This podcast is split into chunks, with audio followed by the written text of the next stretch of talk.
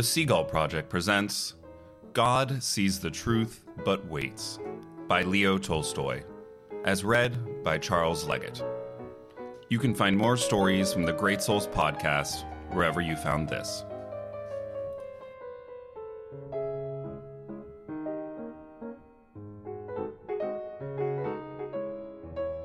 In the town of Vladimir lived a young merchant named Ivan Dmitrich Oskianov.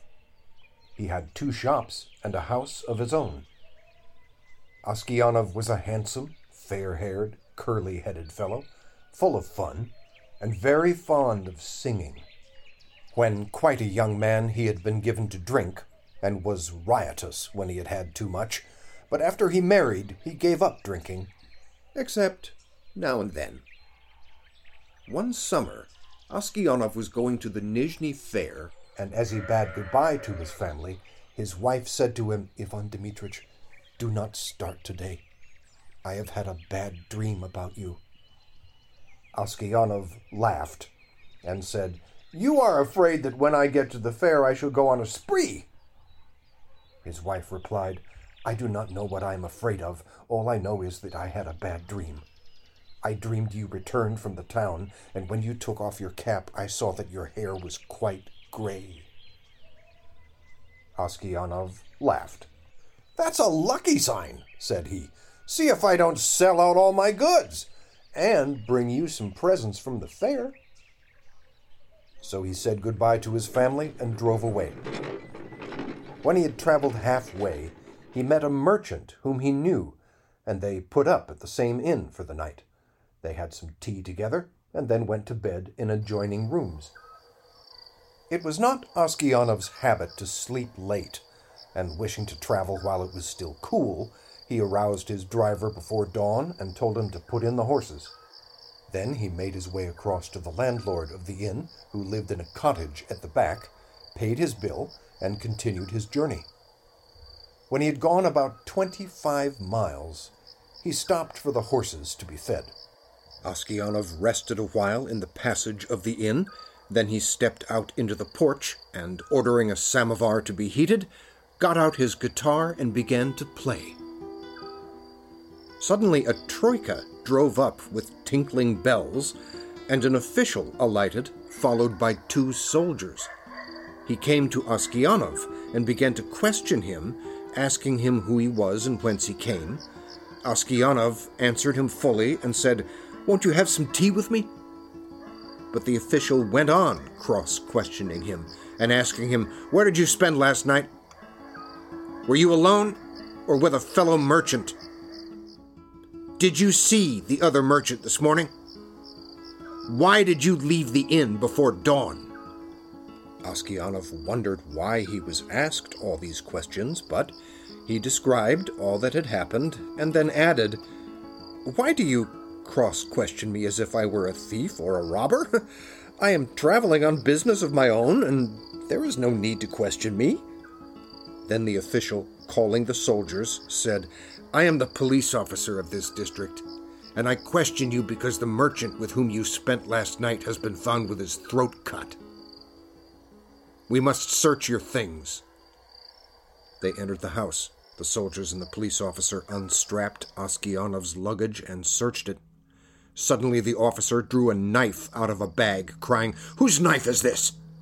Oskianov looked, and seeing a blood stained knife taken from his bag, he was frightened.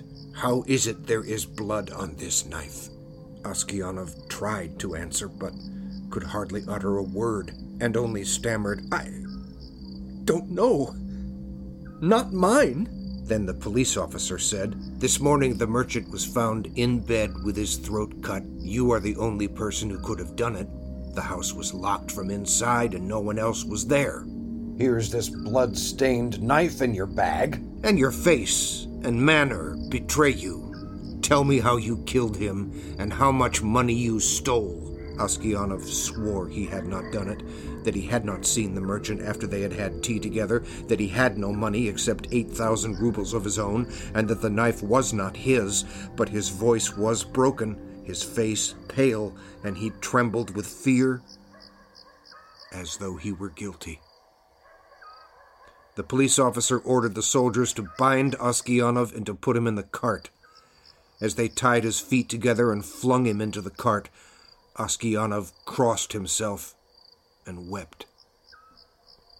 His money and goods were taken from him, and he was sent to the nearest town and imprisoned there. Inquiries as to his character were made in Vladimir. The merchants and other inhabitants of that town said that in former days he used to drink and waste his time, but that he was a good man. Then the trial came on. He was charged with murdering a merchant from Riazan and robbing him of 20,000 roubles. His wife was in despair and did not know what to believe. Her children were all quite small. One was a baby at her breast. Taking them all with her, she went to the town where her husband was in jail. At first, she was not allowed to see him, but after much begging, she obtained permission from the officials and was taken to him. When she saw her husband in prison dress and in chains, shut up with thieves and criminals, she fell down and did not come to her senses for a long time. Then she drew her children to her and sat down near him. She told him of things at home and asked about what had happened to him. He told her all, and she asked, What can we do now? We must petition the Czar not to let an innocent man perish. His wife told him that she had sent a petition to the Czar, but it had not been accepted. Oskianov did not reply, but only looked downcast.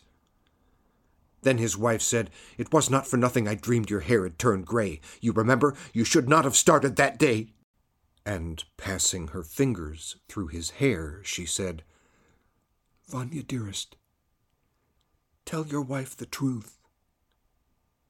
Was it not you who did it? So you too suspect me, said Oskianov, and hiding his face in his hands, he began to weep.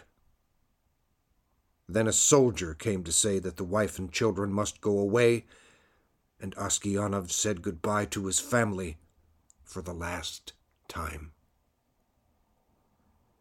When they were gone, Oskianov recalled what had been said and when he remembered that his wife also had suspected him, he said to himself, It seems that only God can know the truth. It is to Him alone we must appeal, and from Him alone expect mercy. And Oskianov wrote no more petitions, gave up all hope, and only prayed to God.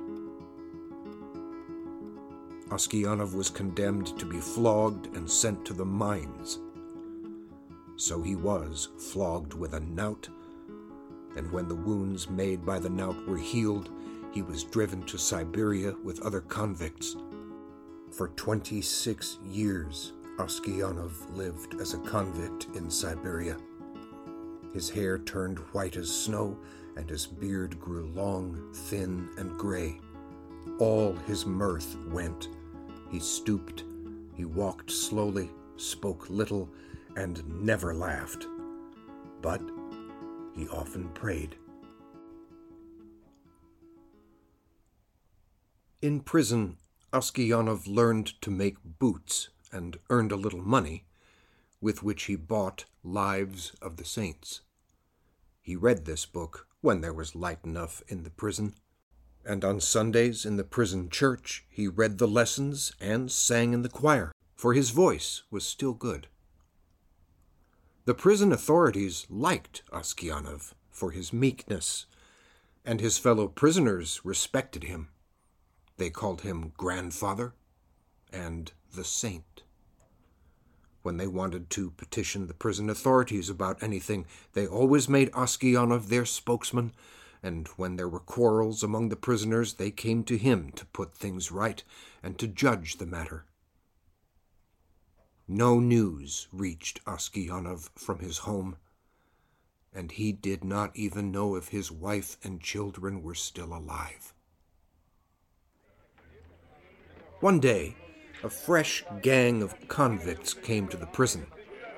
In the evening, the old prisoners collected round the new ones and asked them what towns or villages they came from and what they were sentenced for. Among the rest, Oskianov sat down near the newcomers and listened with downcast air to what was said. One of the new convicts, a tall, strong man of sixty with a closely cropped gray beard, was telling the others what he had been arrested for. Well, friends, he said, I only took a horse that was tied to a sledge, and I was arrested and accused of stealing. I said I had only taken it to get home quicker and had then let it go. Besides, the driver was a personal friend of mine. So I said, It's all right. No, said they, you stole it. But how or where I stole it, they could not say. I once really did something wrong and ought by rights to have come here long ago. But that time I was not found out. Now I have been sent here for nothing at all Ah. But it's lies, I'm telling you. I've been to Siberia before. But I did not stay long. Where are you from? asked someone. From Vladimir. My family are of that town. My name is Makar, and they also call me Semyonich. Oskionov raised his head and said, Tell me, Semyonich, do you know anything of the merchants Oskionov of Vladimir? Are they still alive? Know them? Of course I do. The Oskionovs are rich, though their father is in Siberia, a sinner like ourselves, it seems. As for you, Granddad, how did you come here? Oskionov did not like to speak of his misfortune. He only sighed and said, for my sins. I have been in prison these twenty six years. What sins? asked Makar Semyonich. But Oskionov only said, Well, well, I must have deserved it. He would have said no more, but his companions told the newcomers how Oskionov had come to be in Siberia, how someone had killed a merchant and had put the knife among Oskionov's things and Oskionov had been unjustly condemned. When Makar Semyonich heard this, he looked at Oskionov, slapped his own knee, and exclaimed, Well, this is wonderful, really wonderful. But how old you've grown, Grandad! The others asked him why he was so surprised and where he had seen Oskionov before, but Makar Semyonich did not reply. He only said it's wonderful that we should meet here, lads.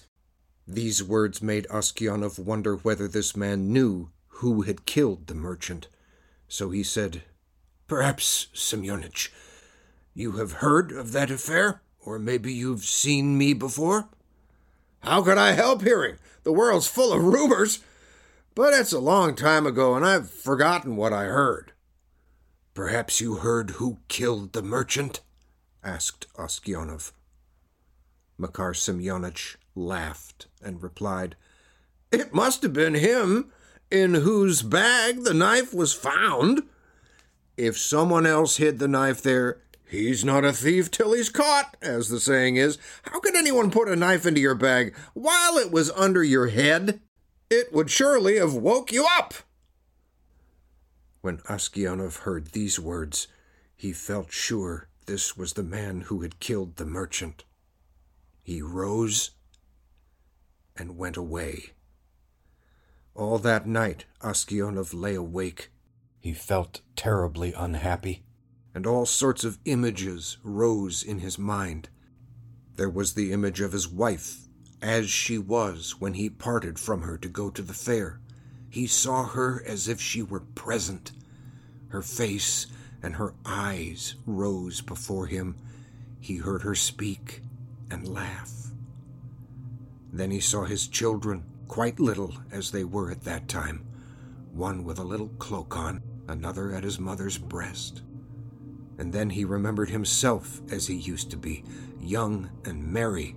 He remembered how he sat playing the guitar in the porch of the inn where he was arrested, and how free from care he had been.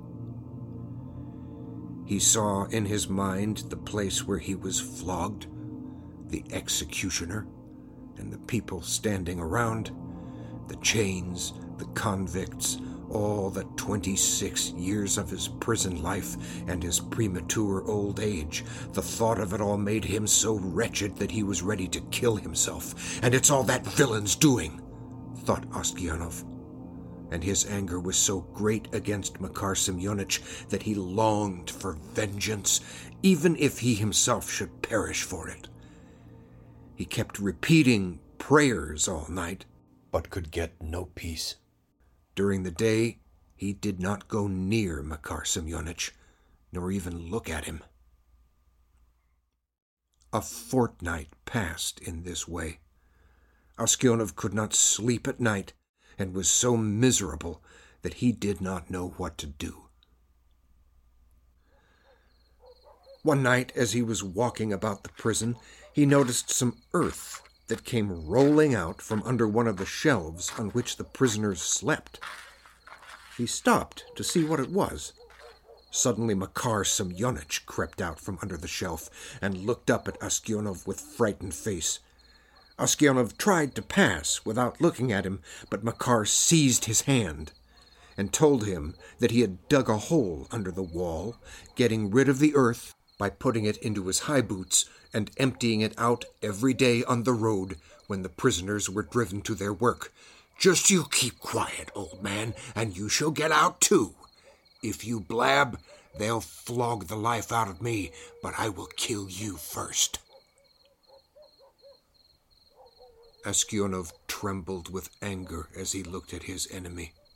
He drew his hand away, saying, I have no wish to escape, and you have no need to kill me. You killed me long ago. As to telling of you, I may do so or not, as God shall direct. Next day, when the convicts were led out to work, the convoy soldiers noticed that one or other of the prisoners emptied some earth out of his boots. The prison was searched and the tunnel found. The governor came and questioned all the prisoners to find out who had dug the hole. They all denied any knowledge of it. Those who knew would not betray Makar Semyonich, knowing he would be flogged almost to death. At last the governor turned to Oskionov, whom he knew to be a just man, and said, You are a truthful old man. Tell me, before God, who dug the hole? Makar Semyonich stood as if he were quite unconcerned, looking at the governor and not so much as glancing at Oskionov. Oskionov's lips and hands trembled, and for a long time he could not utter a word. He thought, Why should I screen him who ruined my life? Let him pay for what I have suffered.